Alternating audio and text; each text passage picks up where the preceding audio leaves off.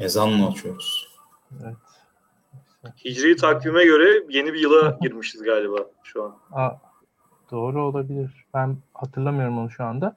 Ee, yayınımıza tekrar başladık. Ee, ark- Arkadaşlar yayınımızı hemen paylaşın. Ee, öyle söyleyelim. Biraz hızlı başlayalım. Ee, bu hafta ilginç bir konuğumuz var. Ee, İBB birinci hukuk müşaviri avukat e, Eren Sönmez konuğumuz. İstanbul Büyükşehir Belediyesi'nin yaşadığı hukuki meseleleri ilk başta kendisiyle e, konuşacağız. E, İmamoğlu'nun seçilmesinin arkasından e, göreve geldi kendisi ve İstanbul Büyükşehir Belediyesi adına hukuki e, meselelere bakan bir numaralı kişi şu an kendisi diyebiliriz. Öyle diyelim. E, ve konuya girelim. Ne dersiniz? E, Eren Bey ilk başta isterseniz siz kendinizi e, tanıtın. Yani ben Eren diyorum Tabii. zaten. Tabii tabii tabii tabii. Ee, şöyle İlkan ben e, İstanbul Büyükşehir Belediyesi ile belediyeciliğe başlamadım tabii, tabii ki. 2011 yılında Maltepe Belediyesi'nde e, avukat olarak göreve başladım. Daha öncesinde serbest çalıştım. E, İstanbul Maltepe doğumluyum. E, sonrasında avukat Maltepe Belediyesi'nde e, hukuk işleri müdürü olarak görev yaparken Sayın Başkan'la beraber 1 Temmuz e, 2019 itibariyle İstanbul Büyükşehir Belediyesi'nde birinci hukuk müşaviri olarak göreve başladım. Yaklaşık 13 aydır e, da bu görevi yapmaktayım. Devam ediyorum görevime.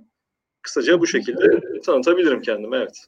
Peki hukuk müşaviri ne yapar? Yani şimdi e, avukat olmayanlar veya işte hukukçu olmayanlar aslında bu tabirleri duyar ama ne olduğunu bilmez.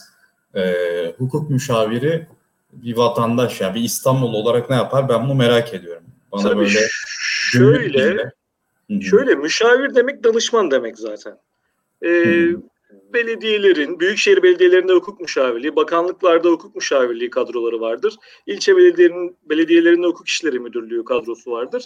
Bu e, ilgili kurum ve kuruluşların, e, yerel yönetimlerde de, mali idarelerde de belediyelerin iş ve işlemlerinin hukuka uygun bir şekilde, yürürlükteki mevzuata uygun bir şekilde e, yapılması için hem danışmanlık görevini e, o anlamda kurum içerisinde yürütür ilgili birimlere hem de belediyeye karşı açılan veya belediyenin açmış olduğu davalarda da taraf sıfatıyla belediye başkanını temsil eder. E, hukuk müşavirleri ve belediyede çalışan avukatlar da kamu görevlisidir. Devlet memurudur. E, bu şekilde sadece bu işte belediyenin veya diğer kamu kurumlarının yürütmüş olduğu iş ve işlemleri ve davaları e, takip ederler. E, hukuk müşavirliğini kısaca böyle tanımlayabiliriz. Hı hı. Ee, şimdi yavaştan konulara geçebiliriz dilerseniz. Şimdi Tabii. herkesin merak ettiği bir mesele var İstanbul'da. Ee, son günlerde de yeniden popüler oldu. Pandemi öncesinde popülerdi. Kanal İstanbul. Şimdi ben bu konuda hani e, yaşanan siyasi polemikleri size sormayacağım. Çünkü adresi belli onun siyasetçiler. Biz bu konuda hukuki süreci merak ediyoruz. Yani e, bu süreç tamamen merkezi yönetimin elinde mi? Burada İstanbul Büyükşehir Belediyesi ne yapabilir? Veya süreç nasıl işliyor? E, bu konuda bizi aydınlatın yani kafalar karışık. Hı hı. Ne olacak, ne bitecek, olacak mı, olmayacak mı, kimin takdirinde?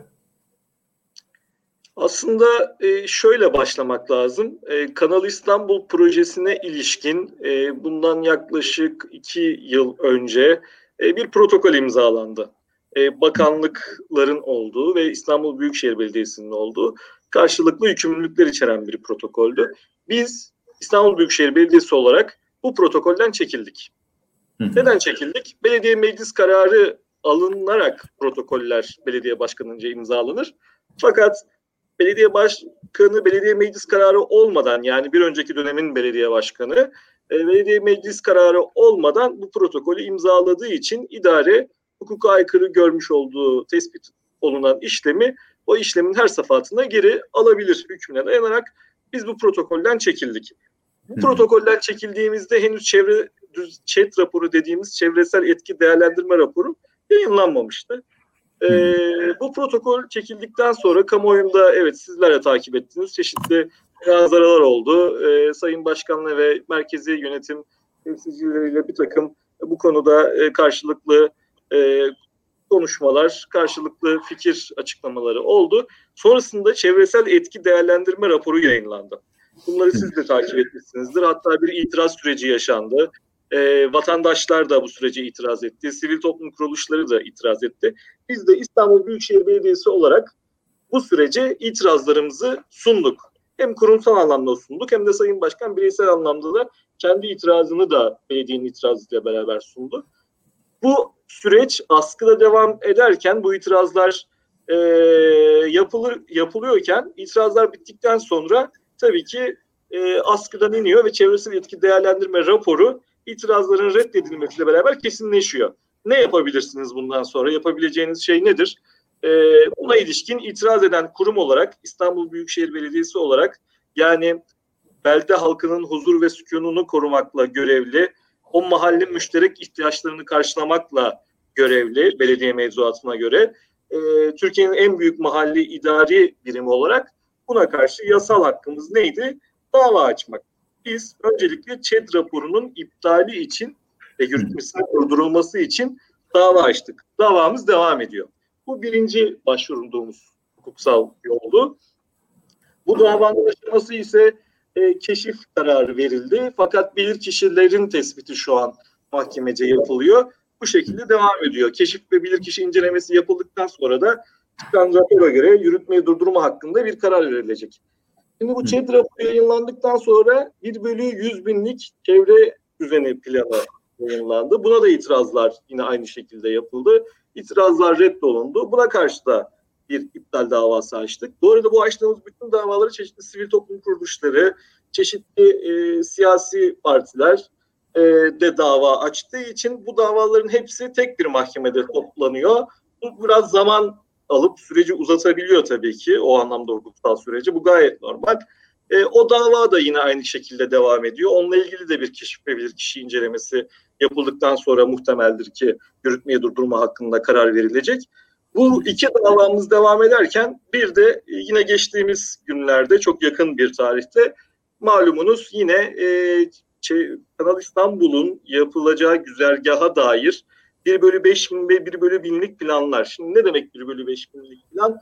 1 bölü 5 binlik plan biraz daha büyük ölçekli plandır. Bunun yap, bunu yapma yetkisi Büyükşehir Belediyesi'ndedir. 1 bölü 1000 ölçekli planları yapma yetkisi ise ilçe belediyelerindedir.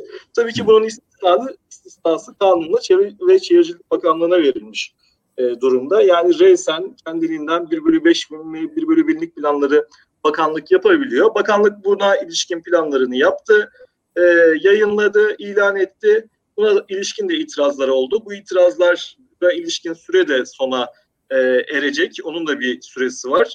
E, yaklaşık 20 gün, 30 gün zarfında. E, o süre sonrasında 1 bölü 5 bin ve 1 bölü binlik planlara karşı da e, iptal davasını, iptal davalarını açarak süreci devam ettireceğiz. Hukuksal süreç şu an Kanal İstanbul'la ilgili bu aşamada ama henüz bir yürütme durdurma kararı vesaire olmadığı için süreç devam ettiği için tabii ki e, merkezi idare tarafından da işlemler e, devam ettiriliyor. Devam ettirilmesinin önünde de dediğim gibi mahkemece verilmiş bir karar olmadığı için yürütme durdurma hakkında henüz e, herhangi hukuki bir engel olmadığını buradan rahatlıkla ifade edebilirim. Anladım. Hukuki bir engelden bahsediyorum. Teknik konuşuyorum ama. İlkan sen soracak mısın? Benim sorularım var. Sen sen, sen sor sen, istersen. Sen devam et. Sen devam Tamam. et şu anda da. Ee, şimdi benim anladığım buradan, ben de siyaset bilimi mezunuyum. Ee, yani anayasa idare dersleri aldım ama tabii ki yani bir hukukçuyla kıyaslanamayacak seviyede benim hukuki bilgim ama anladığım kadarıyla şu var. Ee, yani aslında şu an e, yürütmenin yani yürütme erkenin e, bu projeyi uygulaması önünde engeller var. Çünkü itiraz süreci devam ediyor. Hatta mahkemelerin bilirkişi süreci daha devam ediyor anladığım kadarıyla. Evet. Bu belki bilmiyorum yani bir sene belki en az alacak yani toplam kararın açıklanması filan.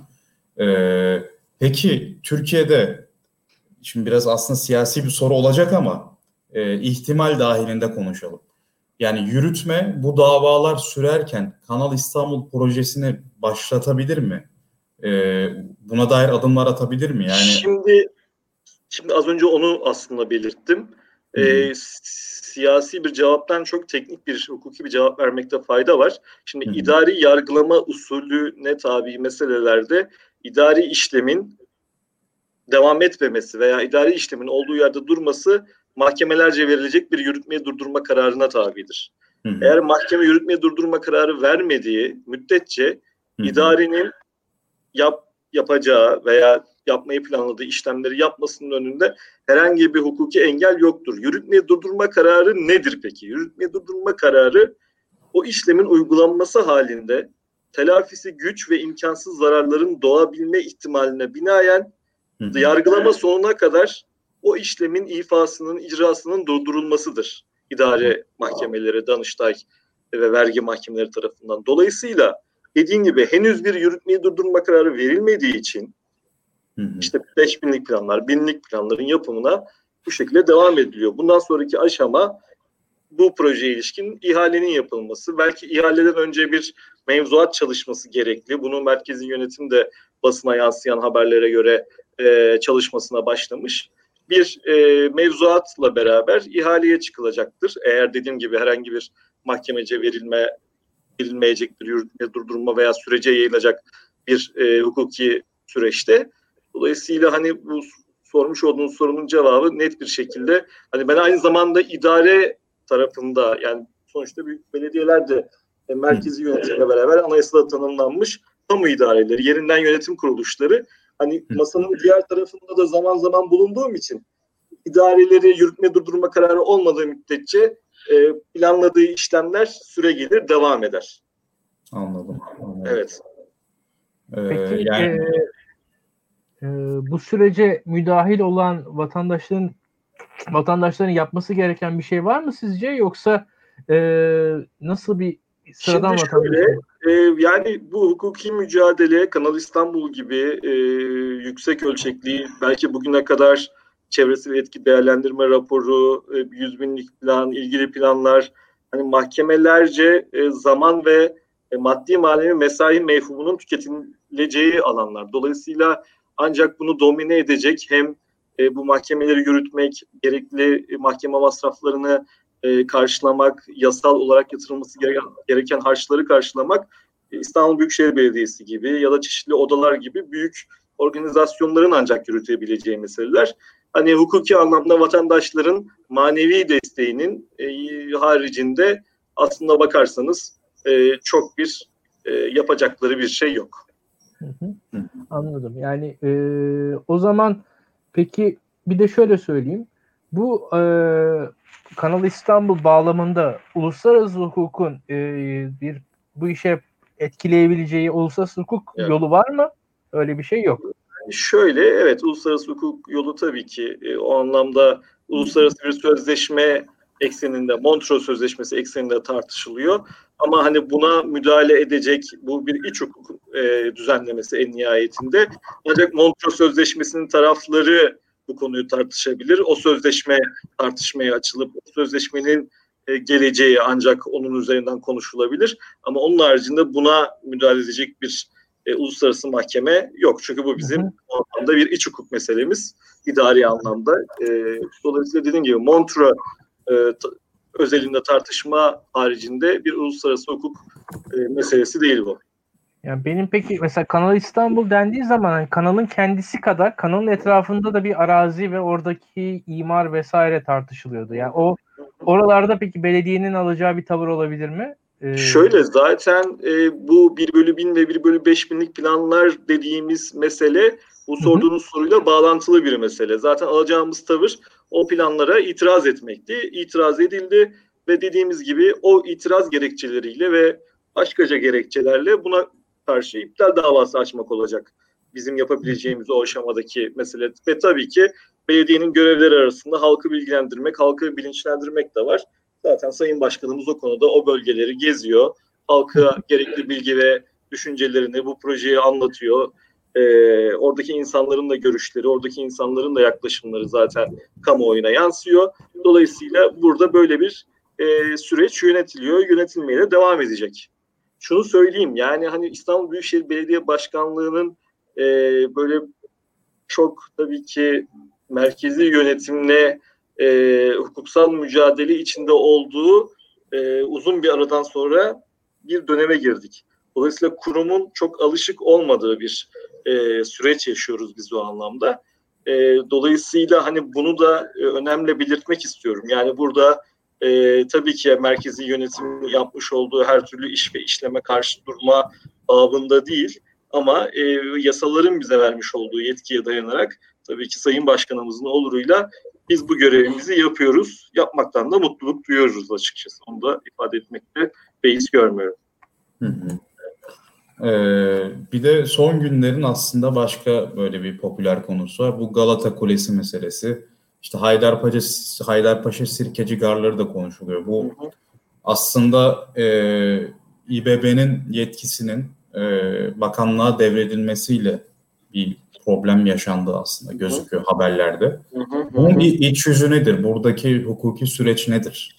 Şimdi şöyle İBB'nin yetkisinin bakanlığa devredilmesinden ziyade e, Mayıs ayında yani 2019'un Mayıs ayında e, vakıflar kanunumuz var bizim. Vakıflar kanunu, vakıflar kanunun 30. maddesi geçmiş yıllarda mazbut vakıflar adına vakfedilen yani mazbut vakıflardan kasıt nedir? İşte e, Osmanlı zamanında e, faal olan, aktif olan e, vak belli bir e, işte yere aşevi olur. İşte Yedikule zindanlarında mesela e, oradaki hastalara veya mahkumlara yemek dağıtılmak amacıyla kurulan işte Yedikule Zindan Vakfı falan gibi böyle eski vakıf demek mazbut vakıf. E, bu mazbut vakıflar adına vakfedilmiş yerlerin 2005 yılında çıkan yasadır bu. E, belediye ve il özel idaresi e, mülkiyetinde ise bunların yeniden mazbut vakıflara devredilmesine öngören bir madde var. Vakıflar Kanunu'nun 30. maddesi. Bu Vakıflar Kanunu'nun 30. maddesi e, tabii birçok Türkiye'de birçok taşınmaz için kullanıldı. Vakıflar Genel Müdürlüğü yönetiyor tabii ki mazbut vakıfları artık çünkü o vakıflar yok. Vakıflar Genel Müdürlüğü de Kültür ve Turizm Bakanlığı'na bağlı bir e, idare. E, dediğim gibi 2019'un Mayıs ayında Vakıflar Genel Müdürlüğü adına e, bağlı mazbut vakıf olan Kuleyi Zemin Vakfı adına burası tescil edilmiş. Yani Sayın Valimizin belediye başkanlığı görevini 23 Haziran seçimlerine kadar yapmış olduğu süre içerisinde burası e, Vakıflar Kanunu 30. maddesine göre Vakıflar Genel Müdürlüğü adına Kuleyi Zemin Vakfı adına e, temsilen tescil ediliyor. Tabii biz e, Sayın Başkan göreve geldikten, biz e, göreve başladıktan sonra bunun bu şekilde olduğunu gördük. E, ve bir tapu iptali tescil davası açtık. Yani burada Vakıflar Kanunu 30. maddesinin işletilemeyeceğini, Galata Kulesi'nin Kule-i Zemin Vakfı adına e, geçmişte vakfedilen bir e, taşınmaz olup olmadığı noktasında somut bilgi ve belgeleri bu dediğim gibi çok teknik tarihçilerin ve vakıfçıları, vakıf uzmanlarının tabii ki bu konuda mahkemede bilir kişiye gönderecektir dosyayı yakın zamanda. Onların tartışacağı, onların bu konuda uzmanlıklarını ve raporlarını konuşturacağı bir konu ama bizim iddiamız buydu. E, bu dava devam ederken ki biz ihtiyati tedbir kararı da aldık. Yani bu davanın süresiz zarfında kulenin üçüncü kişilere devredilmemesi noktasında ihtiyati tedbir kararı da aldık. Ama tabii ki bu ihtiyati tedbir kararı kulenin mülkiyetinin devriyle alakalı. Bu süre zarfında e, bir tahliye yazısı geldi. O tahliye yazısına karşı da bir e, yürütme durdurma kararı İstanbul Büyükşehir Belediyesi olarak aldık. Fakat e, yapılan itirazla üst mahkeme bu yürütme durdurma kararını kaldırdı ve tahliye işlemi Beyoğlu Kaymakamlığı'nca yapıldı. Sonrasındaki sonrasında da proje yani bakanlığın çizmiş olduğu restorasyon projesi kapsamında iş ve işlemler başlatıldı. Ama dediğim gibi bizim şu an e, Vakıflar Genel Müdürlüğü ile Galata Kulesi'nin mülkiyeti noktasında davamız e, devam ediyor. Ama dediğim gibi herhangi bir yürütmeyi durdurma kararı e, tahliye noktasında veya bir karar da daha sonra kaldırıldı bir üst mahkeme tarafından onu da belirteyim. E, Vakıflar Genel Müdürlüğü'nün yapmış olduğu itiraz neticesinde. Dolayısıyla e, bu süreç devam ederken e, hem restorasyon ihalesi e, hem de işletme ihalesi yapıldı, yapılmış bakanlık tarafından ve e, işte son günlerde kamuoyuna yansıyan görüntülerle beraber bu süreç yeniden gündeme geldi. Ama hukuki süreç orada da devam ediyor açıkçası. Ya şimdi hep böyle aslında biz bu, bu araya girdim bitirdiniz mi? Ben bitirdim. Haydarpaşa ile ilgili sor. Evet evet. Galiba. Hı hı. Haydarpaşa Sirkeci'yi de konuşalım. Ona da değinelim. Tabii orada da bir e, Haydarpaşa Sirkeci garlarına bağlı bazı bölümlerin e, ihalesi e, Türkiye Cumhuriyeti Devlet Demir Yolları tarafından yapıldı. Biz bir belediye şirketlerimiz, dört tane belediye şirketimizin oluşturduğu ortak girişim bu ihaleye girmişti. Ve ilk oturumda değil ama ikinci oturumda devre dışı, ihale dışı bırakılarak diğer yani dört katılımcı vardı. E, biz ve diğer ihalenin kaldığı firma e, bu ihalede e, sona kalmıştı. Fakat biz de da yani belediyenin ortak girişimi, şirketlerin ortak girişiminde ihale dışı bırakarak e, bu süreçte e, yargıya taşıdığımız bir işlem oldu. İdare Mahkemesi bire karşı iki oyla başvurumuzu reddetti. O dosyada e, Danıştay'da temiz ettik dosyayı. Danıştay'da çıkacak kararı bekliyoruz. E, dediğim gibi orada da şimdi algı tabii garlarla ilgili ama garların kendisi değil orada ihaleye çıkan gar binaları değil. Ama tabii o garların ötemim cüzü olan, garların e, içerisinde olan bir takım alanların etkinlik ve faaliyetlerde, kültür sanat faaliyetlerinde kullanılması üzerine yapılmış bir ihaleydi. Dediğim gibi o ihale de ihaleye ilişkin süreçte yargıda Danıştay'da devam ediyor. Hı hı. Ee, akıllara şöyle bir soru geliyor. Şimdi gerçekten biz yani İBB'nin e, hukuksal konular, hukuki konularını e, yani 3-4 saatlik bir yayında da konuşabiliriz. O kadar çok şey var aslında. E, diğer belediyelerde böyle mi durum? Yani sonuçta e, diğer belediyelerle diyaloğunuz var. Hani onlarla konuştuğunuzda da bu kadar uğraşıyorlar mı? Yoksa İBB'ye e, özel bir şey mi var? Hani merkezi yönetime, mer, merkezi yönetimin İBB'ye özel tutum var yoksa bu İBB'nin daha büyük bir kurum olmasından mı kaynaklı? Nasıl yorumluyorsunuz? İBB'nin daha büyük bir kurum olmasının sonuçları bunlar Nezih. Neden? E, tabii ki diğer büyükşehir belediyelerinde de e, Eskişehir'de olsun e, böyle işte HES raporlarına karşı, HES'lere karşı e, bir takım hukuku mücadeleler veriliyor. Ama tabii hı hı. yani Anadolu'da birçok şehrimizin nüfusuyla doğru orantılı meseleler oluyor bunlar. Ama hani Türkiye'nin birçok belediyesini etkileyebilecek süreçte yaşananları biz zaten birlikte bu süreçte işte diğer Ankara Büyükşehir Belediyesi ile olsun, diğer belediyelerimizle olsun e, beraber yönetiyoruz ama siyasi parti farkı gözetmeksizin her belediyenin illaki merkezi yönetimde olan bir uyuşmazlığı vardır. Konular siyasi arenalarda, siyasiler tarafından tartışılır vesaire ama işin arka tarafında aslında e, belediyelerle merkezi yönetimlerin İstanbul ölçeğinde olmasa da yani bunu açıklıkla ifade etmek lazım. Ee, İstanbul ölçeğinde olmasa da bir takım uyuşmazlıkları, bir takım sıkıntıları her zaman olur. Ama bu dönem az önce söylediğim gibi uzun yıllardan sonra merkezi yönetimle ister istemez e, bu tarz bir hukuki e, mücadeleye girdiğimiz e, farklı bir dönem olduğu gerçeği de yatsınmaz. Yatsınamaz yani. Bu, bu net bir şekilde biz bunu açılan dava sayısını, bizim davacı olduğumuz dosya sayısını gör, e, somut bir şekilde gördüğümüzde bu ortaya çıkıyor. Bu net yani. Ama bu Mesela, İstanbul'un kendine özgü durumuyla da doğru orantılı tabii ki. Anladım. Ee, yani burada mesela siz istatistiklere baktınız mı? Kaç tane mesela dava açılmış? Yani önceki ya dönemde kıyasladığınızda biz geldiğimizde, falan. Biz geldiğimizde e, hani toplam dosya sayısı e, 31 bin civarındaydı. Hani son bir yılda 2000 civarında bir dosya e, artışı var. Hem davalı olduğumuz hem davacı olduğumuz. Dolayısıyla hani oradan e, pay biçin yani son bir 13 ayda e, bu kadar çok davanın olması açıkçası bir yandan da belediyenin belediyeye özgü faaliyetlerini sürdürmesinde yani adeta belediyecilik hukuk mücadelesine dönüştü demiştim ben. Dönüşmemesi lazım.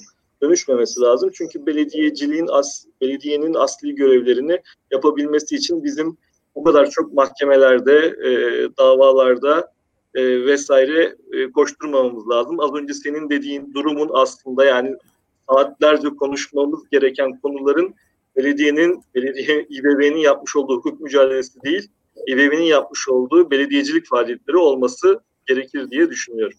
Ya e, Eren sen bunu deyince aklıma direkt biraz geçmiş geldi. Ben hep böyle geçmişten örnek vermeyi seviyorum. E, ya şeydi hani herkes FETÖ falan filan e, diyor çok güzel tepkili vesaire. O, o FETÖ'nün yargıda güçlü olduğu zamanlarda ya ben İzmirliyim. İzmir'de hatırlıyorum böyle yüzlerce yıllık davalar vardı. Ya yani böyle bir evet, evet. hatta şey ya belediyede böyle ya işte bir imza atmak durumunda kalan bir bürokrata 250 yıl dava bayağı artık Yani öyle bir şey yani belediyeyi 2011 yıllarında hatırlıyorum ben de. Evet. evet o, o zamanlar öyle davalar vardı ve e, bayağı da felç ediyorlarmış diye duymuştum ben. Ben çok birebir e, muhtemelen senin çevren sen benden daha iyi biliyorsundur. Bu şeyler yaşayan insanlarla muhtemelen e, belli bir tecrüben de olmuştur. E, enteresan yani bu, o günleri hatırlattı bana bu anlattığın şey. Ve 2000 dava diyorsun yani. Sonuçta bir Yani şöyle İlkan aslında yani o bir ceza davasıydı mesela İzmir'deki bir örgütlü e, organize bir e, hareket neticesinde e, yargılanan hem belediye bürokratları hem o dönemin belediye başkanı Aziz Kocaoğlu'nun da olduğu bir dosyaydı. O şimdi biz biraz daha idare hukukuyla böyle e, birebir idari işlemlerin iptali veya idari işlemlerle e, faaliyetlerimizin e, duraklatılması noktasında uğraşıyoruz. Şimdilik e, daha bir yıl oldu. Önümüzdeki günler ne gösterecek bu anlamda hepimiz göreceğiz, yaşayacağız. Hı, kolay gelsin. Tamam. Ee, şimdi onu merak devam et. merak edilen bir konu daha var. Bu bağış e, konusunda e, İBB ve Ankara'nın e, hesaplarına el konmuştu, bloke edilmişti yani. Bunun akıbeti ne oldu? Yani e, siz bunları geri alabildiniz mi? Alabildiyseniz ne kadarını alabildiniz? Alabilecek misiniz? Ve bu konuda e, bir daha başınıza gelebilecek e, bir engele karşı yapabileceğiniz şey nedir? Stratejiniz ne olacak?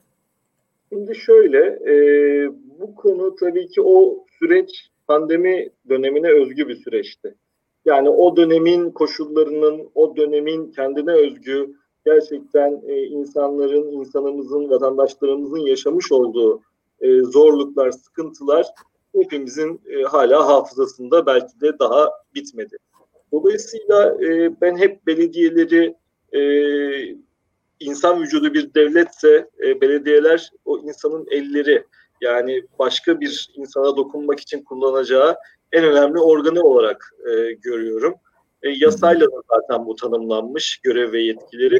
Dolayısıyla o süreçte e, belediyelere tanınan bağış toplama yetkisini yani vatandaşın kayıtsız ve şartsız koşulla e, belediyelere bağış yapması için belediye başkanının kabulüyle bunu yapabilme hakkının olduğunun hatırlatılması idi aslında. Fakat merkezi yönetimle e, eş zamanlı bir e, belki de e, bir çağrı, bir beyan açıklaması hatta daha önceydi diye hatırlıyorum. Bir iki gün öncesinde e, Büyükşehir Belediyeleri Ankara ve İstanbul bunun duyurusunu yapmıştı. Sonrasında merkezi yönetimin duyurusu e, tabii biraz daha konunun işte az önce sizin de belirttiğiniz gibi siyasi mecraya çevrilmesi oldu ve yardım toplama kanunu da e, ilgili kurumların o yerin en büyük mülki amirinden izin alması e, gerekirken belediyelerin kampanya yaptığı ve izin almadıklarından bahisle bu hesaplara e, bloke kondu. Fakat zaten dediğim gibi bu bir süreçti. Yani bu açıklandıktan sonra vatandaşların buna teveccühü e, oldu. Bu kamuoyunda da şöyle bir algı var bütün paralara el konuldu diye. E, bütün paralara el konulmadı. Toplanan paranın yaklaşık rakam vermeyeyim ama yüzde 80-85'i zaten belediye İstanbul Büyükşehir Belediyesi tarafından e, muhasebeleştirildi ve pandemiyle mücadele ile ilgili olan süreçte ilgili e, mecralara kullanıldı, aktarıldı. Hala şu an belki e, yüzde 10-15'ine yakın kısmı e, bloke şeklinde duruyor. Biz bunun iptali için yine yargıya başvurduk.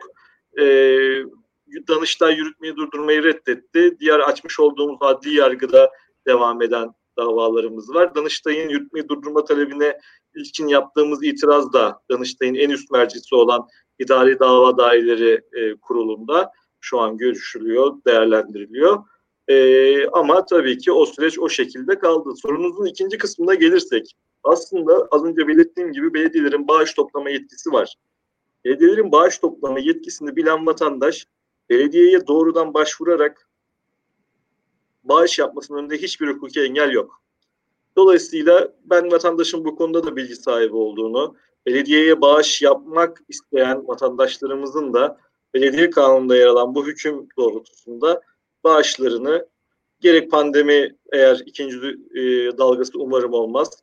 Gerekse normal dönemde çok rahatlıkla hiçbir hukuki engel olmadan yapabileceklerini de rahatlıkla ifade edeyim. O o döneme özgü bir süreçti. Dediğim gibi çeşitli siyasi e, sahiplerle belki de hareket edildi ama belediye kanunundaki hüküm bakidir. Belediyeler şartsız bağışı belediye başkanının onayıyla kabul edip e, belediye hizmetlerinde kullanabilirler. Kullanmaya devam ediyorlar. Türkiye'nin 81 il işte 30 büyük şehir, 51 il belediyesi, 900 küsur ilçe belediyesinde bu süreç e, aynı şekilde devam ediyor ve edecek de.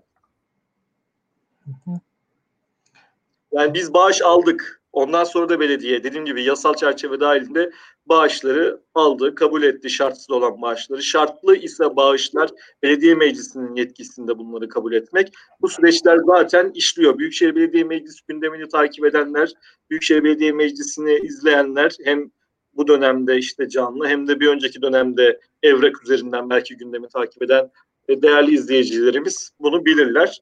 E, hukukçu arkadaşlar da dediğim gibi yayını takip eden e, biliyorlardır, bilirler. Dolayısıyla e, hukuk, yasal düzenleme bunlar değişmeyen, yürürlükte olan kuralları olduğu çerçevesince belediyecilik faaliyetleri bütün bu siyasi sahipli hareket edilen meselelerden bağımsız siyasi partisi fark etmeksizin yani yarın öbür gün belki yine değiniriz ama yarın öbür gün yani bugünkü merkezi yönetimdeki parti değişir, başka bir parti gelir.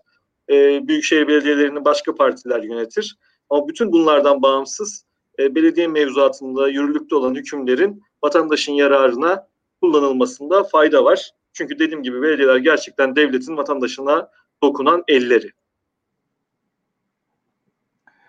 Şimdi Onur e, yavaş yavaş şeyler konusuna, kredi konusuna geçelim mi? Ne dersin? Bir saniye sessizdesin şu anda. Aynen. Ben geçtim şu an. Ee, şimdi diğer merak edilen husus şu. Ee, yani herkes Ekrem İmamoğlu'ndan büyük vaat beklentileri içerisinde değil mi? Yani 23 Haziran sürecinde her şey çok güzel olacak dendi. Ee, %55'e yakın bir oy alındı. Türkiye tarihinde belki böyle bir oy oranı yok pek çok şehirde. Ee, ama günün sonunda işte metrolar başlatılamıyor. Neden? Sürekli hukuki engeller çıkıyor. İşte kredi alınıyor. Bir şekilde zorla işte yurt dışından temas kurularak. Fakat e, bunlar bir şekilde haciz ediliyor. Yani medyaya yansıyan kadarıyla kamuoyunda haciz edildi diye biliniyor. E, neden böyle oluyor? Yani niye mesela İBB bunu öngöremedi mi? Neden e, bu e, engellenemedi veya diyelim ki öngörülemedi. E, bundan sonra ne yapılacak?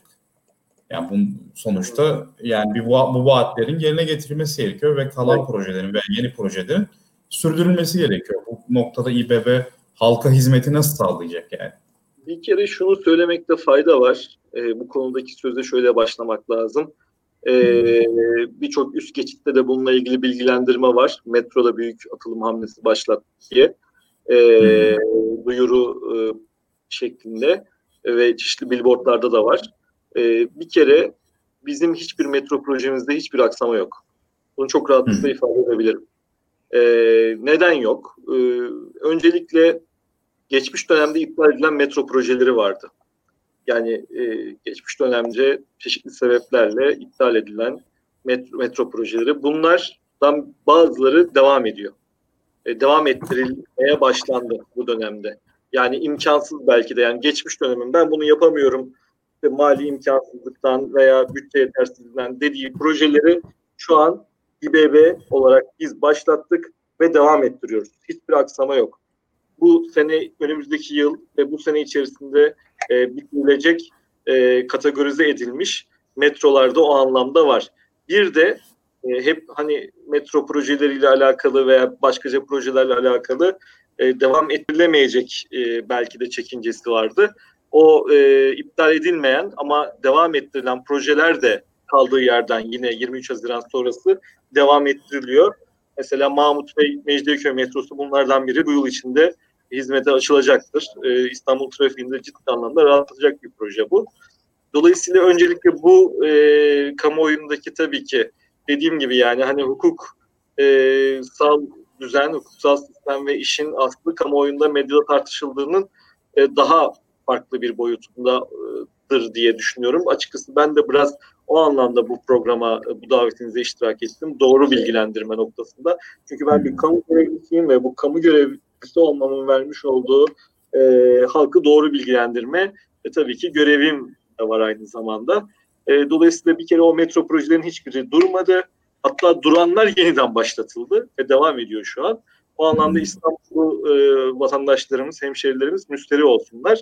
O anlamda gerçekten bir atılım, gerçekten bir e, ciddi bir başarılı süreç yönetiliyor e, ilgili birimler tarafından. Tabii ki e, çeşitli firmaların, çeşitli geçmiş dönemde iş yapan firmaların alacaklarını almak için e, ciddi veya farklı yöntemlerle, farklı usullerle girişimleri olacaktır. O, oluyor da bu. Biz hukuka aykırı gördüğümüz ve hukuka aykırı bir şekilde bize karşı işlem tesis edilen meselelere karşı zaten bu az önce bahsettiğiniz e, proje karşılığı borçlanmayla elde edilen gelirin haczedildiğine dair iddiamızı yargıya taşıdık. Önümüzdeki e, aylarda duruşması yapılacak adli tatil sonrasında. E, yargı e, bu konuda bizim iddialarımız doğrultusunda ki biz ispatlayacak bilgi ve belgeleri de gerek bir kişi incelemesi öncesi gerekse sonrasında e, dava dilekçemizle beraber öncesinde sunduk. Dolayısıyla o süreç o şekilde e, işleyecektir. Ama dediğim gibi e, her türlü yasal e, veya başkaca idari e, farklı uygulamalara rağmen İstanbul Büyükşehir Belediyesi e, vaat ettiği projeleri, iş ve işlemleri e, devam ettiriyor. Herhangi bir kesintiye de dediğim gibi uğramadı. Bununla ilgili de tabii ki detaylar hem reklam bahsettiğim gibi panolarda belki bunun duyurulmasında bir eksiklik yaşanıyor ki sizler bu soruyu bana soruyorsunuz. Belki daha iyi duyurabiliriz, daha iyi bunu anlatabiliriz e, doğru bir şekilde vatandaşımıza. E, dolayısıyla ama dediğim gibi e, birçok projenin e, aksamadan yürütüldüğü, e, hatta geçmişte bak bakın bu çok önemli. E, geçmişte iptal edilen projeler şu an yapılıyor, devam ediyor. Dolayısıyla bizim bunu e, vatandaşa anlatmakla borcumuz var, yükümlülüğümüz var. Zaten vatandaş da görüyor devam eden projeleri, metro inşaatlarını.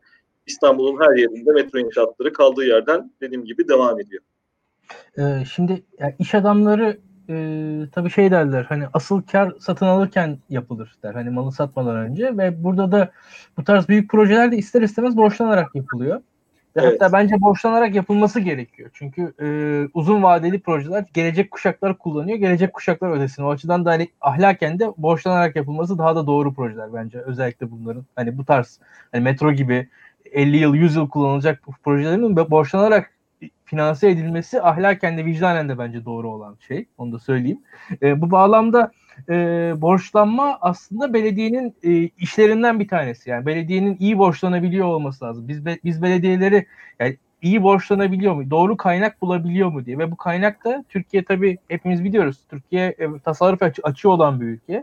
Dünyada tasarruf açığı olmayan, tasarruf fazlası olan ülkelerden bizim para bulmamız gerekiyor. Bunun kimi kurumlar var uluslararası ve kimi ülkeler var. Bunlar işte e, Dünya Bankası ilk akla gelen, Avrupa Birliği'nin böyle kurumları var vesaire. E, İstanbul Büyükşehir Belediyesi'nin bu tarz ilişkilerinde siz hukukken bir sıkıntı yaşıyor musunuz? E, bir kısıtlama ile karşılaşıyor musunuz?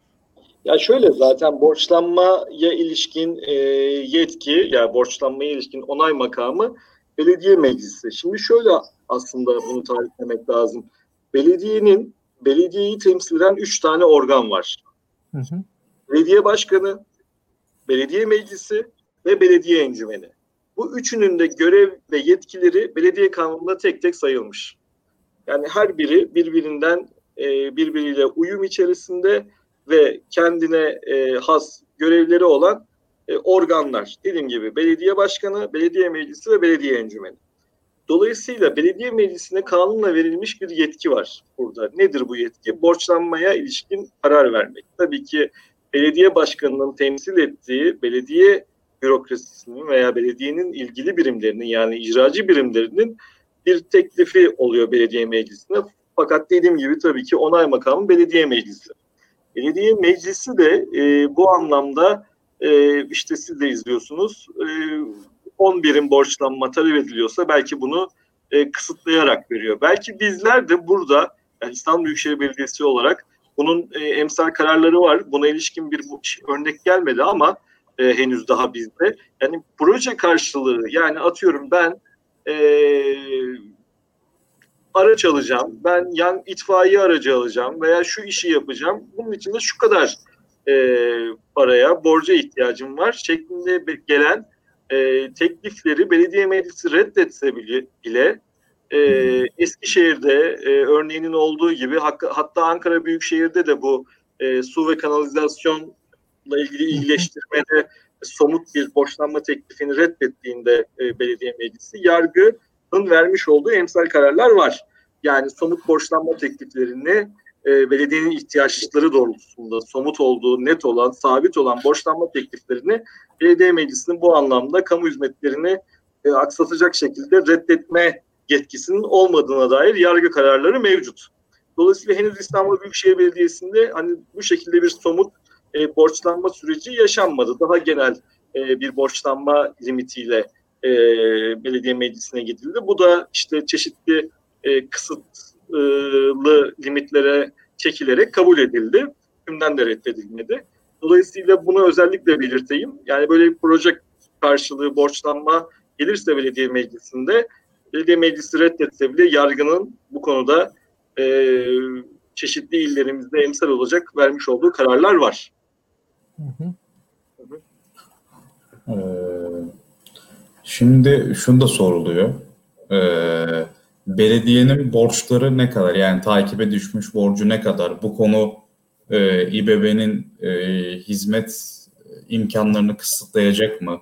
Yani bu konuda böyle belki doğrudan sizin alanınız değil borç meselesi, borç ya da bütçe konuları. Ama e, ilgilendiğinizi biliyoruz yani bu konuda e, bizi nasıl ilgilendirebilirsiniz? Ya şöyle, e, tabii her belediyenin, şu an Türkiye'de borçlu olmayan belediye sayısı belki parmakla gösterilecek kadar azdır. İstanbul gibi e, gerçekten dünyanın en büyük metropollerinden birinin idaresinde olan İstanbul Büyükşehir Belediyesi'nin de tabii ki e, borcu var. Ama ben şunu size rahatlıkla söyleyebilirim. E, ben dediğim gibi 9 yıl ilçe belediyesinde görev yaptım. İstanbul Büyükşehir Belediyesi'nin o anlamdaki mali durumu yani borç ödeyebilme veya borçları idare etme noktasındaki gelir kaynaklarıyla doğru orantılı olarak söylüyorum bunu. E, daha iyi. Tabii ki burada 26 tane şirketinin, iki tane 28 tane şirketinin, iki tane bağlı kuruluşunun, İSKİ ve İETT gibi e, büyük organizasyonlarının olmasının da büyük tabii ki e, katkısı var, payı var. Hani belediyelerin özellikle e, bu anlamda tüm belediyelerin en büyük borç e, stoğu kamulaştırma borçlarıdır. Kamulaştırılmışsız el atma denilen ve mahkeme masraflarıyla birken iki olan, üç olan, dört olan ve bu işten açıkça söyleyeyim yani bunu merkezi yönetim de çeşitli e, sürelerde 2011'den beri çeşitli yasal düzenlemelerle bertaraf etmiyor çalışıyor ama konu o kadar hassas ki hem vatandaşın mülkiyet hakkını ihlal etmemek, temel hak ve özgürlüğünü ihlal etmemek hem de belediyelerin bu anlamda gerçekten borç tutumunu artmasını engellemek noktasında e, yasal düzenleme yapmak çok zor. Dolayısıyla Anayasa Mahkemesi bunu e, zaman içerisinde buna ilişkin düzenlemeleri iptal ettiği de oldu. Ama bu kamulaştırması yatma borçlarının e, hani şu an belki yeni, yeni bir yasal düzenlemeyle geçen sene çıkan biraz daha işte icra takibine konulamaması, mevcut icra takiplerinin durması kesinleşmeden e, olmasından hasebiyle biraz daha rahat belediyeler. Ama Anayasa Mahkemesi bunu iptal ederse e, gerçekten belediyelerin o anlamda yaşayacağı sıkıntı e, çok büyük olacak. E, İstanbul'un da kendine özgü büyüklüğü ve hani uçsuz bucaksız bir e, yapılaşma ve kamulaştırılması yatmaya konu e, yerlerinden dolayı o borç e, stoğu önümüzde ciddi bir sorun olarak ortaya çıkacak. Onu çok rahatlıkla ifade etmekte fayda var e, diye düşünüyorum. Ee, benim aklıma bir şey geliyor şu anda. Biraz daha farklı bir konu ama e, İstanbul Büyükşehir Belediyesi'nin e, tahminime göre ciddi bir mülkü de var. Bu mülklerin yönetimi konusunda da sizin bir göreviniz var mı ve o mülklerin yönetimine bir sıkıntı yaşıyor musunuz? Ona dair bir şey söyleyebilir misiniz? Yok. Yani İstanbul Büyükşehir Belediyesi'nin gerçekten e, dediğin gibi e, mülk sayısı e, yani her gün yeni bir yer keşfedebilirsiniz İstanbul Büyükşehir Belediyesi'nin mülkiyetindeymiş diye. E, çok büyük tabii ki. E, bu mülklerin yönetimiyle alakalı tabii ki belediyemizin ilgili birimi Emlak Yönetim Daire Başkanlığı. Sayın Başkanı temsilen onlar belediye mülkleriyle ilgili yönetim sürecini e, götürüyorlar. Ama dediğim gibi e, yani e, 16 milyon nüfusa sahip evet. e, 39 ilçesi olan ve e, her geçen gün bu mülkiyet hareketlerinin değiştiği bir yapıya sahip bir kentte bunu kontrol etmek yani yollarından e, parklarına e, spor alanlarından sağlık tesislerine, eğitim alanlarına kadar yani bu bahsettiğim kamusal alanlara kadar bunun yönetimi e, çok ayrı, çok e, değişik bir organizasyonla ancak mümkün. E, bununla beraber tabii İSKİ'nin ve İETT'nin de mülkleri var. Onlar da bizim bağlı kuruluşumuz ama e, ayrı birer tüzel kişilik olarak değerlendiriliyor ama e, açıkçası bunu tarif etmek, bunun yönetimini en iyi şekilde yürütmek için de ilgili arkadaşlar, ilgili bürokrat arkadaşlar o anlamda ellerinden geleni yapıyorlar. E, daha da yapmaya devam edecekler diye düşünüyorum. Hı hı. Ee, yine son günlerde merak edilen bir konu var. Bu Danıştay meselesi. Ee, az önce de İBB'nin aslında ne kadar büyük olduğunu konuştuk. İşte 20'den fazla iştirak e, olduğundan bahsettik. Ama Danıştay'ın e, bir kararı var. Gerçi sonuçlandı mı sonuçlanmadı mı? Onu... bir karar. Evet daha bize henüz tebliğ edilmiş bir karar yok. Hı hı. Yani iştirak kısacası şu e, günlük dilde söyleyeyim. E, iştirak şirketlerinin yöneticilerinin belediye baş yöneticilerinin atama yetkisinin e, belediye başkanlarından alınarak belediye meclisine e, verilmesi yönünde bir karar olarak e, bu medyaya yansıdı ve e, uzaktan göründüğü kadarıyla e, belediyelerin gerçekten belediye başkanlarının elini kolunu bağlayabilecek bir karar aslında. Yani fiili olarak yani bir da, e, denetleme e, mevkisi olan meclisi aynı zamanda yürütme e, gücüne e, kavuşturan bir karar oluyor. Belediye başkanlığının varlığını sorgulatan bir karar oluyor yani ilk bakışta.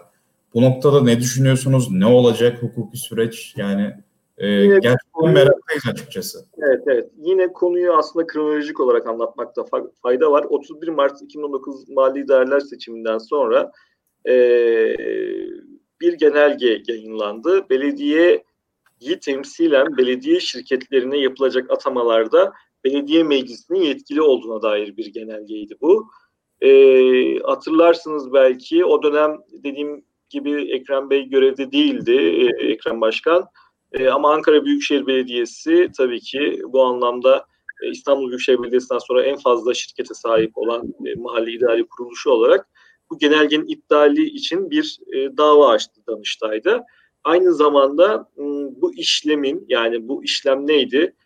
Şimdi ticaret sicil müdürlükleri yapar belediye şir yani her şirketin e, tescilini. Ticaret sicil müdürlükleri bu genelgeye istinaden belediye meclis kararı istediler. Yani belediye başkanının yaptığı atamalar da e, belediye meclis kararının gerekli olduğunu dayanan da genelge olduğuna dair.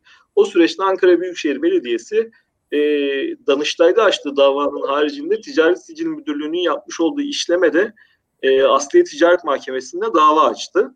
Biz de o süreçleri yakından takip ettik. E, biz de birlikte olduk oradaki e, arkadaşlarla. Dava açtı ve davanın neticesinde oradaki yerel mahkemeler e, belediye kanununda belediye meclisine verilen az önce bahsettiğim gibi yetki ve görevler arasında e, belediye şirketlerine temsilci atama yetkisinin bulunmadığı, belediye encümeninin görev ve yetkileri arasında da böyle bir yetkinin bulunmadığı, belediye başkanının görev ve yetkilerini sayan 5393 sayılı kanunun, belediye kanununun 32. maddesinde de belediye meclisine ve belediye encümenine verilmeyen belediye işlerine ilişkin konularda yetkinin belediye başkanında olduğuna dair hükme dayanarak Ticaret Sicil Müdürlüğü işlemlerini işlemini e, iptal etti. Daha sonra aynı şekilde 23 Haziran sonrasında belki yine hatırlarsınız e, belediye bürokrasisinden, İBB bürokrasisinden ilk düzey e, yöneticiler, genel sekreter, genel sekreter yardımcıları e, istifa ettiler. Onların istifasından sonra e, belediye şirketlerindeki durum gündeme gelmişti belediye şirketlerinden de sonrasında e, ayrıldılar ve onların yerine atamalar yapıldı. Yani yeni gelen e, belediye e, yöneticileri ile ilgili atamalar yapıldı. Dolayısıyla o sürece ilişkin bir aksama yaşanmadı.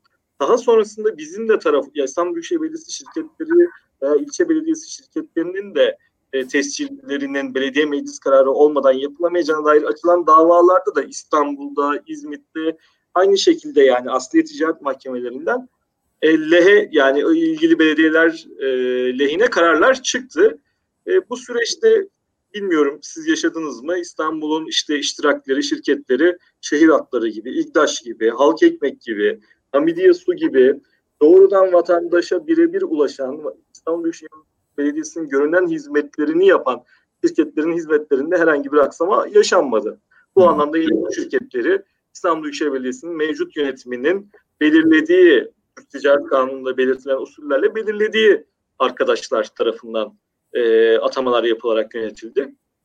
Hı hı. Sonrasında genel kurullar da yapıldı. Evet belediye meclisi kararı gereklidir belediyeye temsilen yapılacak atamalarda genelgesi hala vardı. Bakın o Danıştay kararı dediğim gibi henüz bize tebliğ edilmedi. Ankara Büyükşehir Belediyesi'nin açmış olduğu davaya biz İstanbul Büyükşehir Belediyesi olarak 23 Haziran'dan sonra müdahil olduk ama henüz bize tebliğ edilmiş bir karar yok. Gerekçesini orada göreceğiz. Basından okuduğum kadarıyla da e, karşı oy veren yani 5'e karşı 4 oyla e, yürütme durdurma talebi reddedilmiş. 4 oy benim az önce bahsettiğim gerekçelerle verilmiş bir 4 oy var ve bir Danıştay Tetkik Hakiminin düşüncesi var e, gördüğümüz okuduğumuz kadarıyla. E, dolayısıyla e, o karara rağmen e, genel kurullar yapıldı ve genel kurullarda Türk Ticaret Kanunu hükümlerine göre e, hemen hemen bütün bizim belediye şirketlerinin tescilleri e, gerçekleştirildi. Hukuka uygun bir şekilde, kanuna uygun bir şekilde. Bu da ciddi bir başarı hikayesidir. Bakın yani bunu net bir şekilde ifade etmek isterim. E, ilgili belediye e, çalışanlarının, görevlilerinin e, bizlerinden naçizane bir katkısı olduysa tabii ki bizlerin ve Sayın Başkanımızın bu konudaki kararlılığıyla bu tesciller yapıldı ve belediye şirketlerinin çalışmasının önünde şu an e, belediye yönetimi tarafından belirlenecek e, formatta herhangi bir engel yok. Ha tabii ki bu genelge yani ben konuşmayayım açıkçası. Dört üyenin e, buradaki şerhi, e, buradaki muhalefet şerhi bu anlamda bizi izleyen hukukçu arkadaşlara takdir eder ki genel hukuk kaideleri noktasında Nezih sen de hukuk e, dersleri almışsın. E, belki İlkan da e, okumuştur o şeyleri. Normal hiyerarşisi kapsamında yasalarla tanınmış yetkilerin e, genelgelerle, yönetmeliklerle bypass edilemeyeceği temel hukuk prensibidir. Hukuk fakültesi birinci sınıf öğrencisi e, belki de hukuka giriş dersinde, ilk derste bunu öğrenir. E, ama dediğim gibi siyasi gelişmeler, siyasi sahiplerle yapılan her türlü iş ve işlemlere rağmen e, belediyecilik faaliyetlerini aksatmadan yürütmek büyük bir başarıdır. Büyük bir kamu hizmeti başarısıdır. E, bunun da bence belediye şirketlerinde olduğu gibi, örneğinde olduğu gibi vatandaşımıza e, iyi anlatılması, iyi aktarılması gerekiyor. Ben buradan duyurmuş olayım. Belediye şirketlerinin çalışmasında da hiçbir aksama, hiçbir anlamda duraksama yok ama genelgenin hukuka aykırı olduğunu e, dediğim gibi o dört tane yargıcın muhalefet şerhi bile anlatıyor. Biz davacıyız zaten. Biz hukuka aykırı olduğunu iddia ediyoruz. E, o süreçte devam ediyor. Ona karşı da karar tebliğ edildikten sonra itiraz süreçleri olacaktır. Ben o kararın da e, günün sonunda genelgenin de iptal edileceğini açıkçası e, Türk yargısı tarafından düşünüyorum. E, dolayısıyla e, belediye şirketleriyle ilgili durum şu an bu. Hı hı. Ee, peki yani Danıştay'dan beklediğiniz karar yönünde karar çıkmazsa e, yani günün sonunda bu karar onanırsa mı diyeyim artık? Ee, ben olacağını düşünmüyorum. Ben olacağını düşünmüyorum Nezi. O uzun bir hukuksal süreç. Hı hı. E, o uzun sürecek süreçte de ben e, yargının e, o anlamda doğru kararı vereceğine inanıyorum. Kurumların iç hukuk yolları tüketildiğine e, Anayasa Mahkemesi'ne başvurma şeyleri yok. E, ehliyeti yok. E, ama tabii ki vatan, yani bunun cezasını ben hep söylüyorum vatandaş çekiyor. Yani büyük şehirlerde nüfusun büyük bir bölümünü oluşturan vatandaşlarımızın zarar görmemesi, onların belki haklarına gelecek, haklarına helal gelecek, bireysel başvurularda bulunacaklar, başkaca bir süreç yaşanacak. Yani bunlara gerek yok açıkçası. Dediğim gibi bizim mahkemelerde, davalarda, bu tip konularda koşturmak yerine e, vatandaşlarımıza merkezi yönetimle uyum ve işbirliği içerisinde en iyi hizmeti vermemiz gerekli ve zaruri diye düşünüyorum. Anladım. Ee, senin yönelteceğin soru var mı şu an İlkan? Ben devam edeceğim. Sen devam et. Ee, zaten burada Onur e, aslında hukuki süreçlerle bazı şeyler elde edilebiliyor gibi ben şu ana kadar gördüğümde. Bazen de iş uzuyor. Yani e, hukuk ne yazık ki biraz ona ya benim gördüğüm bu. Bazı sonuçlar alınıyor ama işi uzatıyor yani bu süreçler. Hmm. Peki bu taksi meselesini konuşalım. Şimdi taksi meselesi aslında yani e, Ekrem İmamoğlu'na oy vermeyen seçmeni de heyecanlandıran bir hamleydi. Ama e, UKOME kararıyla işte alt kurula mı biletildi? Alt komisyonda şu an. Hala de, UKOME'nin de yapısı değiştirildi tabii bu arada. Yani evet, e, İmamoğlu istediğini gerçekleştirebilecek mi? Nasıl gözüküyor? Nasıl gidiyor UKOME ve Taksim? E, şunu net bir şekilde ifade etmekte fayda var. Ben UKOME'nin de üyesiyim. E, UKOME üyesiyim aynı zamanda. E, İBB Hukuk Müşavirliği de UKOME'de de bir temsilciye sahip. E, şu an alt komisyonda taksiye ilişkin e, teklif, önerge tartışılıyor orada hala. Devam ediyor. İlgili kurum ve kuruluşlardan görüşler e, toplanıyor vesaire. Dolayısıyla alt komisyondan gelecek rapora göre UKOME'de İstanbul'da taksi ihtiyacı olup olmadığına ilişkin bir oylama yapılacak. Ama Sayın Başkanımız bu konuda çok kararlı ve merkezi yönetimine uyum ve işbirliği içerisinde dediğim gibi e, adalardaki fayton meselesinde olduğu gibi İstanbul halkının gerçekten ortak müşterek bir ihtiyacı olan taksi konusunda en sağlam, en somut veri ve adımlarla e, alt komisyondan çıkacak rapora göre UKOME'de taksi ihtiyacının belirleneceği, e, belediye meclisinde veya yapılacak yöntemine göre belediye encümeninde 3 yıla kadar belki ihale yöntemi verilip benimsenecek UKOME kararından sonra e, sürecin o şekilde devam ettirilip taksi yeni plaka arzının e, yapılması noktasında Sayın Başkanımızın kararlı olduğunu ve bunun bir çekişme, bunun bir e, siyasi mecradan çok bir ihtiyaç e, olduğunu anlatacak düzeyde, anlatma e, seviyesinde sürecin ilerleyeceğini söyleyebilirim. Peki UKOME toplantısı ne zaman olacak? Yani e, somut bir şekilde... Yani, toplantıları ayda bir olur e, neti UKOME yönetmenine göre. E, mesela yarın bir UKOME toplantımız var. E, ama henüz daha alt komisyonda o ilgili süreç devam ettiği için e, yarınki gündemde taksi e, arzına ilişkin bir e, madde yok. E, dediğim gibi o alt komisyonda ilgili kurum ve kuruluşlarla yazışmalar, ilgili birimlerin görüşleri vesaire toplanacak. Sonrasında e, UKOME gündemine girecek ve konu tartışılacak. Ama bununla ilgili ciddi bir e, faaliyet, ciddi bir iletişim çalışması ilgili kurumlarla benim gibi ulaşım planlama daire başkanlığımızca yürütülüyor. Onu biliyorum. Peki e, yani beklen yol haritası konuşacak olursak beklentiniz nedir? Yani bu mesela diyelim ki Aralık Aralık'ta e, UKOME karar çıkar mı? Nasıl görünüyor? Yani e, tamamen az önce bahsettiğim uyum ve işbirliğinin hızına, süretine ve niyetine bağlı. E, eğer buna ilişkin e, bence ortak bir paydada buluşulursa Aralık öncesinde de bu iş sonuçlanabilir diye düşünüyorum. Benim anladığım kadarıyla e, yani İBB olarak bu konuda e, ümitlisiniz yani. Evet, evet, evet. Karar, karar belli, karar, kararlı olduğunuz belli. Ama evet, ümitlisiniz ümitliyiz de neden ümitliyiz? Yani bakın bilmiyorum hani soracak mısınız ama adalarda bir süreç yaşandı. Hı hı. Değil mi? İstanbul'da İstanbul'un gerçekten İstanbul İstanbul yapan yerlerden bir tanesi adalar. Hı hı. Ve adalara özgü e, durum yani faytonların hem hayvan atların o mevcut durumu hem de adaların temizliğine ilişkin durumdan sanırım rahatsız olmayan İstanbullu yoktur. Bakın faytonlardan vesaire demiyorum. Mevcut durumda. Yani o faytonların nostaljik yapısı, hepimizin çocukluğuna dair o, olan o anıları e, ve o İstanbul'a özgü olan şeyinden bahsetmiyorum. Ama mevcut durumda gerçekten sıkıntılı bir durumdu. Geçmiş yönetimlerce de İstanbul Büyükşehir Belediye Başkanlığı'nı yöneten birçok e, başkan da ben Kadir Topbaş'a döneminde de e, incelediğim kadarıyla gördüm. Python'ların satın alınarak e, bu işin belediye bünyesinde daha farklı bir şekilde yapılması için belediye meclis kararlarının, belediye encümen kararlarının alındığını gördüm. Fakat o dönem yargıya taşınmış bunlar faytoncular tarafından ve yargı bu işlemleri iptal etmiş. Şimdi geçmişte denenmiş ve yapılamayan ama işte bundan yaklaşık 6-7 ay önce pandemi öncesinde bir roam hastalığıyla e, gerçekten infal yaratan bir durum oluştu.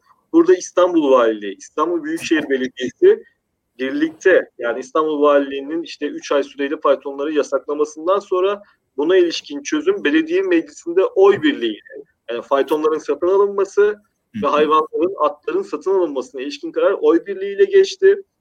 Ee, sonrasında biliyorsunuz yine elektrikli araçlarla ilgili bir mesele yaşandı. Ee, Sayın Cumhurbaşkanımızın da e, bu sürece dair katkısıyla diyelim Sayın Başkanımızın e, bu süreci ona anlatıp e, yani basından takip etmişsinizdir. Evet, Soylu, ee, Soylu'yla da orada bir Evet, evet, evet. Sayın İçişleri Bakanı ile beraber de o yürütülen süreç sonrasında şu an adalarda en azından e, daha belki iyi olabilir. O daha iyileştirme dönemine kadar o araçlarla ulaşım taşımacılığı yapılıyor. Ve bilmiyorum son zamanlarda gittiniz mi adalara? Gerçekten e, çok farklı bir yani kıştan bahara geçen bir e, yer olmuş adalar. Tertemiz. E, atların işkence görmediği, eziyet çekmediği e, bir yer. İnsanların da bu anlamdaki mutluluğu e, göze çarpıyor. Dolayısıyla bu örnekte olduğu gibi yani ihtiyaç olduğu net, somut olan ve bu meselede nasıl ki devletin bütün kurumları birlikte hareket edip bu sorunu çözdüyse ben taksi konusunda da Sayın Başkanımızın da e, ben düşüncesinin ve gayesinin bu olduğunu e, biliyorum. E, taksi konusunda da bu şekilde hareket edilecek. E, İstanbul'da gerçekten İstanbul halkının sizler takip ediyorsunuz. Belki buna ilişkin veriler de var elinizde. Halkın nabzını da tutuyorsunuz. E, İstanbul halkının büyük çoğunluğunu anlamda e, desteklediği bu e, işe ilişkin ben bir çözüm üretileceğini ve yeni taksi arzının en doğru biçimde. Tabii ki bizim teklifimizde de eksiklikler olabilir vesaire olabilir ama bunun hep birlikte bütün kurumlarla, devletin bütün kurumlarıyla e, ortaklaşa çalışıp çözüleceğini ümit ediyoruz. Şahsen ben de görüyorum ve hissediyorum diyeyim. Hı hı. Bu taksi konusu aslında en kolay anlaşılacak konu yani bir yandan ee, ve şöyle söyleyeyim e, hukuk meselesi bir yandan bir halkla ilişkiler meselesi oluyor Türkiye'de. Her türlü hukuki mesele bir yandan hani her gün Twitter'dayız. E, açıkçası idari meseleler de yavaş yavaş or- oradan dönmeye başladı. E, bu fayton konusu resmen e, ilk belki de en önemli örneğiydi bence. E, fiilen sizin ekleyecek bir şeyiniz varsa da bu fayton konusu. Fayton konusuyla ilgili. Belki bu programda ilk defa şu an açıklıyorum. E, faytoncular bu oy birliğiyle alınan meclis kararının iptali için de bir dava açtılar. Fakat mahkeme yürütmeye durdurma taleplerinin reddine karar verdi. Üst mahkemede e, bu itiraz, bu karara karşı yapılan faytoncuların yaptığı itirazları reddetti. Dolayısıyla e, işte hukuksal süreçler bu şekilde de gelişebiliyor. Yani hani gerçekten Esenler Otogarı'nda olduğu gibi o da belki baş, ayrı bir başlıktır. Hmm. İlk geldiğimiz günlerde e, yaşadığımız çeşitli işte bu sefer o e, otogarı işleten e, ilgili e, firma tarafından e, önümüze çıkarılan her türlü engele rağmen e, yasal süreç sabırla ve sıkı bir takip devam ettirilerek e, oranın taliyeti e, hiç önünde hiçbir yasal engel olmadan sağlandı. Orada da e, devletimizin birçok or kurumuyla ortaklaşa birlikte hareket edildi ve sonuç alındı. Dolayısıyla Esenler Otogar ve e, Adalar meseleleri bence hani e, belediyecilik nezdinde o anlamda önemli iki örnek diye düşünüyorum. E şimdi belediyecilik ee, demişken e, burada Onur'un sorusu olacak gibi geliyor bana. Yani aslında şöyle bir şey var. Ben yine kendi derslerimden de bunu hatırlıyorum. Ee, bazı kanunlar o kadar eski ki onlarla bir şey yapmak aslında çok zor. Ee, belki bu belediyelerle alakalı kanunlarda da olabilir. Yani sizin işinizi yaparken e, zorlandığınız hususlar oluyor mu? Yani hep Türkiye'de şu vardır. Her zaman e, işte mevzuatın değiştirilmesi istenir, yenilenmesi istenir. Sürekli bir reform talebi vardır. Yerel yönetimlerde de bu geçerli mi? Nezih bu soruyu sorduğun için teşekkür ediyorum. Ee, çok önemli bir soru bence. Ee, Türkiye demokrasisi veya e, gerçekten yani demokrasinin en önemli unsurlarından biri olan mahalli idarelerin gerçekten daha iyi ve daha işlevsel olabilmeleri açısından çok önemli bir soru olarak görüyorum ve çok da değer veriyorum e, bu meseleye. E, şimdi tabii ki şu an yürürlükte olan kanun Büyükşehir Belediye Kanunu ve 5393 sayılı Belediye Kanunu 2005 e, 2006 ikisi de yıllarında yürürlüğe girmiş kanunlar. E, öncesinde 1580 sayılı belediye kanunumuz vardı 1930 tarihli. Fakat şunu belirtmekte e, yarar görüyorum. Şunu belirtmekte yarar görüyorum. Şimdi 1580 sayılı belediye kanununda öyle bir hüküm vardı ki e, belki de birçok insan bilmiyor. Şu an e, mevcut belediye kanunlarımızda olmayan bir hükümdü bu. O da şu, salgın hastalıklarda, bulaşıcı hastalıklarda gerek hayvan kaynak, gerek hayvanlar arasında işte ruam gibi, gerekse yaşadığımız e, hastalık gibi e, salgın ve bulaşıcı hastalıklarda belediyelerin yükümlülüklerinin olduğu ve merkezi yönetimle beraber merkezi yönetimin çıkardığı e, önlemlere kendilerinin görev ve sorumlulukları çerçevesinde uyumaları ile alakalı bir kanun maddesi vardı 1580 sayılı belediye kanununda. Hatta tabii ben e, o kanunu da e, yaşayan, o kanun zamanında da belediyelerde görev yapan e, üstadlarıma diyelim hukukçu arkadaşlarım kullandığı tabirle üstadlarımla da konuştuğumda mesela 1580 sayılı belediye kanununun e, belediyenin görev ve yetkilerini net bir şekilde tanımladığı, en ufak ayrıntısına kadar belirttiği e, bir dönemden geçmişler. Tabii ki o kanunun da güncellenmesi, günün şartlarına uyarlanması e, tabii ki gerekliydi ama burada belediye ile ilgili mevzuatta kesinlikle ve kesinlikle her konunun ayrıntılı bir şekilde anlatılması, her konunun ayrıntılı bir şekilde yazılması gerekiyor ki bugün yaşadığımız yaklaşık bir saattir konuştuğumuz konular siyasi parti farklılıkları e, olduğunda yaşanmasın.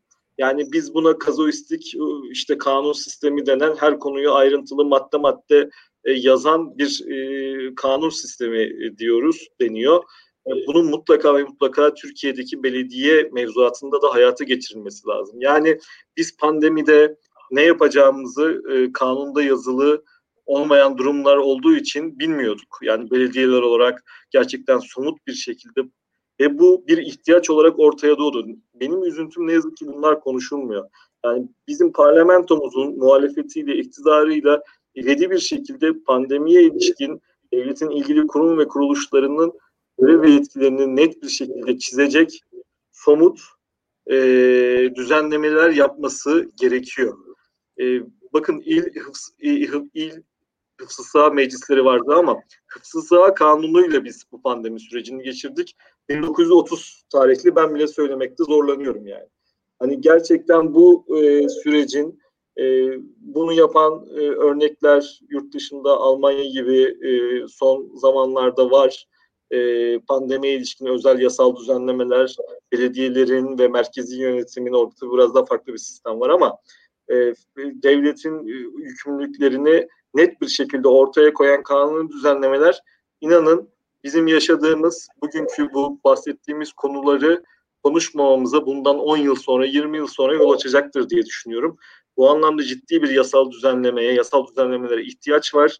Ee, bunun zararını belki konuşmamda üçüncü, dördüncü defa söylüyorum ama vatandaş görüyor. Gerçekten demokratik bir hukuk devleti olmanın ön koşullarından birinin ben e, bu yasal düzenlemelerin belediye mevzuatına dair yapılmasında olduğunu görüyorum. Yani biz e, 1500 1930 tarihli çıkan yasada salgın hastalıkla ilgili atıf varken 2020 yılındayız. E, buna ilişkin herhangi bir belediye kanununda madde olmaması gerçekten bence e, yasa koyucunun düşünmesi, yasa yapıcıların muhalefetiyle iktidarda düşünmesi gereken bir husus diye düşünüyorum. Ben bir hani 10 11. yılım oldu belediyede e, işte görev yaptığım. Gerçekten buna ihtiyaç var. E, çünkü belediyeler ne kadar hızlı ve çabuk vatandaşa ulaşırsa vatandaş o kadar e, mutlu olur. E, refah seviyesi ona göre artar ve değişir e, diye düşünüyorum, ümit ediyorum. O anlamda sorduğun soru çok önemli. Bence önümüzdeki günlerin en önemli gündem maddelerinden biri bu olmalı, bunlar olmalı. Yani belediyecilikte hukuk mücadelesini konuşacaksak e, umarım bundan sonraki süreçlerde bunları konuşuruz. Ya bir defa e, ben şöyle söyleyeyim. Şimdi bu pandemi sürecinde alınan kararlar, uygulanan yasaklar e, bunların birçoğu yargıya da gidiyor. Yani açıkçası bazı yasaklar bazen yargıdan işte o cezalara karşı kararlar alındığını biliyoruz. Ve biraz şey orada hukuki zemin çok sağlam doğru, değil aslında çok yani. Doğru, hani, çok doğru İlkan, çok doğru söylüyorsun. Yani Çok burada işte yani mesela çok basit ben- benim aklıma geliyor. Sizin be- belediye otobüs şoförü maskesiz almıyorum seni diyor.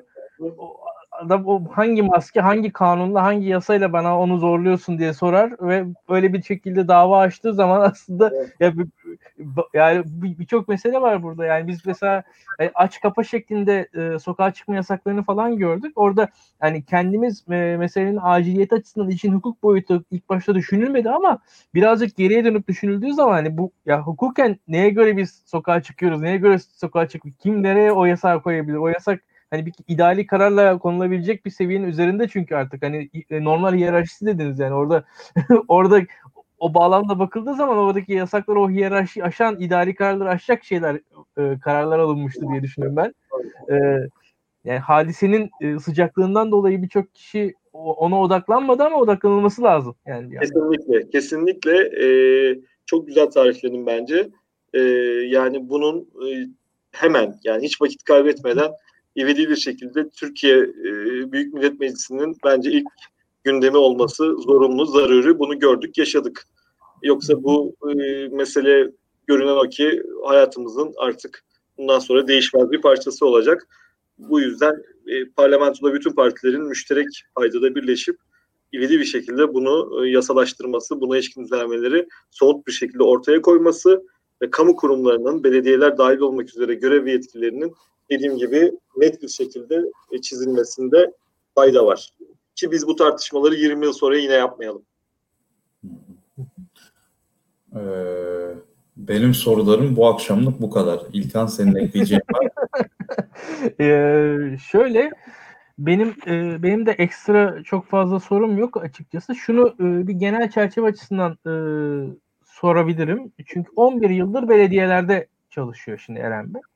Ve Türkiye'de de yani yerel yönetimlerin e, gücü ne kadar olmalı kafasındaki sisteme göre yani Türkiye hem bir yandan üniter bir devlet var Türkiye'de ama yerel yönetimlerin de güçleri her gün artıyor. Yani bir şekilde tamam e, bir yargı gücü olmayacak ama bir şekilde daha bir idari gücü artıyor ve bunu da görüyoruz. Artacak dünyadaki trend de böyle. Yani bugün de yani şöyle söyleyelim. Yani New York Belediye Başkanı 20 yıl önceki New York Belediye Başkanı'ndan daha kuvvetli bugün. Hani geçen yayında da biraz söylemiştim onu. Hakikaten de dünyanın her yerinde böyle. Hani bu bize dair olan bir şey değil.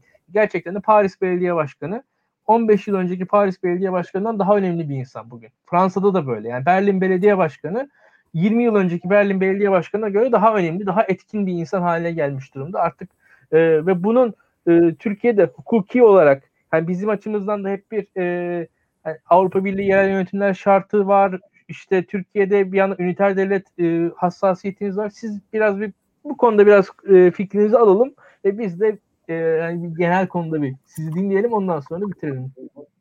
Ya bu konuda e, size katılıyorum. Yani Türkiye'de gerçekten yerel yönetimlerin az önce e, tabir ettiğim şekilde vatandaşına dokunan, vatandaşla birebir iletişimi olan, yani su faturasını kesenden tutun doğalgaz faturasını kesene kadar e, evden dışarı çıktığında arabayla veya yaya giderken o yol yolun kaldırımın durumuyla cebelleş hay bilme işte biliyorsunuz yaşadığımız Türkiye'nin gerçeklerinde e, vatandaşımızın o kendine özgü tepkileriyle e, karşılaştırdığı e, yani doğrudan vatandaşın birebir muhatap olduğu devlet kurumu belediyeler.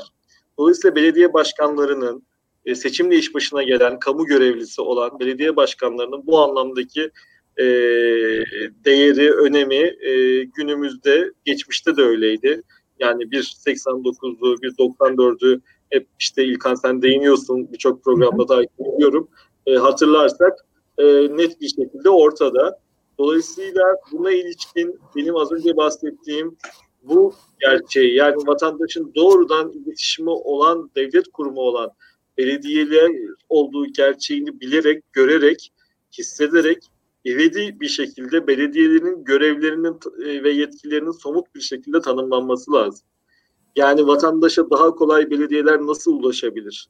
Nasıl e, daha iyi hizmet noktasında, hayatını kolaylaştırma noktasında e, neler yapabilir? E, bunun ortak paydada, ortak bir akılla mutlaka ve mutlaka çözülmesi gerekiyor. Ne yazık ki buna ilişkin yasal e, boşluk şu an e, hukuk sistemimizde mevcut.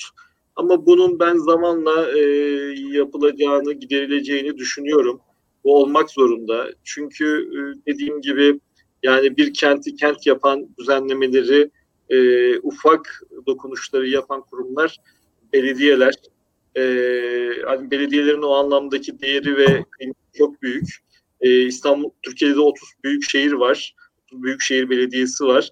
30 büyükşehir belediyesinin olmasının sebebi zaten hizmetlerin e, daha hızlı, daha çabuk yapılması amaçlanarak yapıldı. Ne kadar yapılıyor, ne kadar yani Konya'nın işte o büyük topraklarını düşünelim. Artık orada Büyükşehir Belediyesi işte Kulu'dan e, Meram'a kadar belki e, hizmetlerini götürmede e, ne kadar başarılı, merkezi yönetimde bunun değerlendirmesini yapıyordur ama bu kaçınılmaz bir gerçektir. Kaçınılmaz somut bir değerlendirmedir. 90'lı yıllarda da e, birçok e, yani merkezi e, merkezde bulunan parti gerek sağ gerek sol e, partiler bu anlamda seçim bildirgilerine bakın.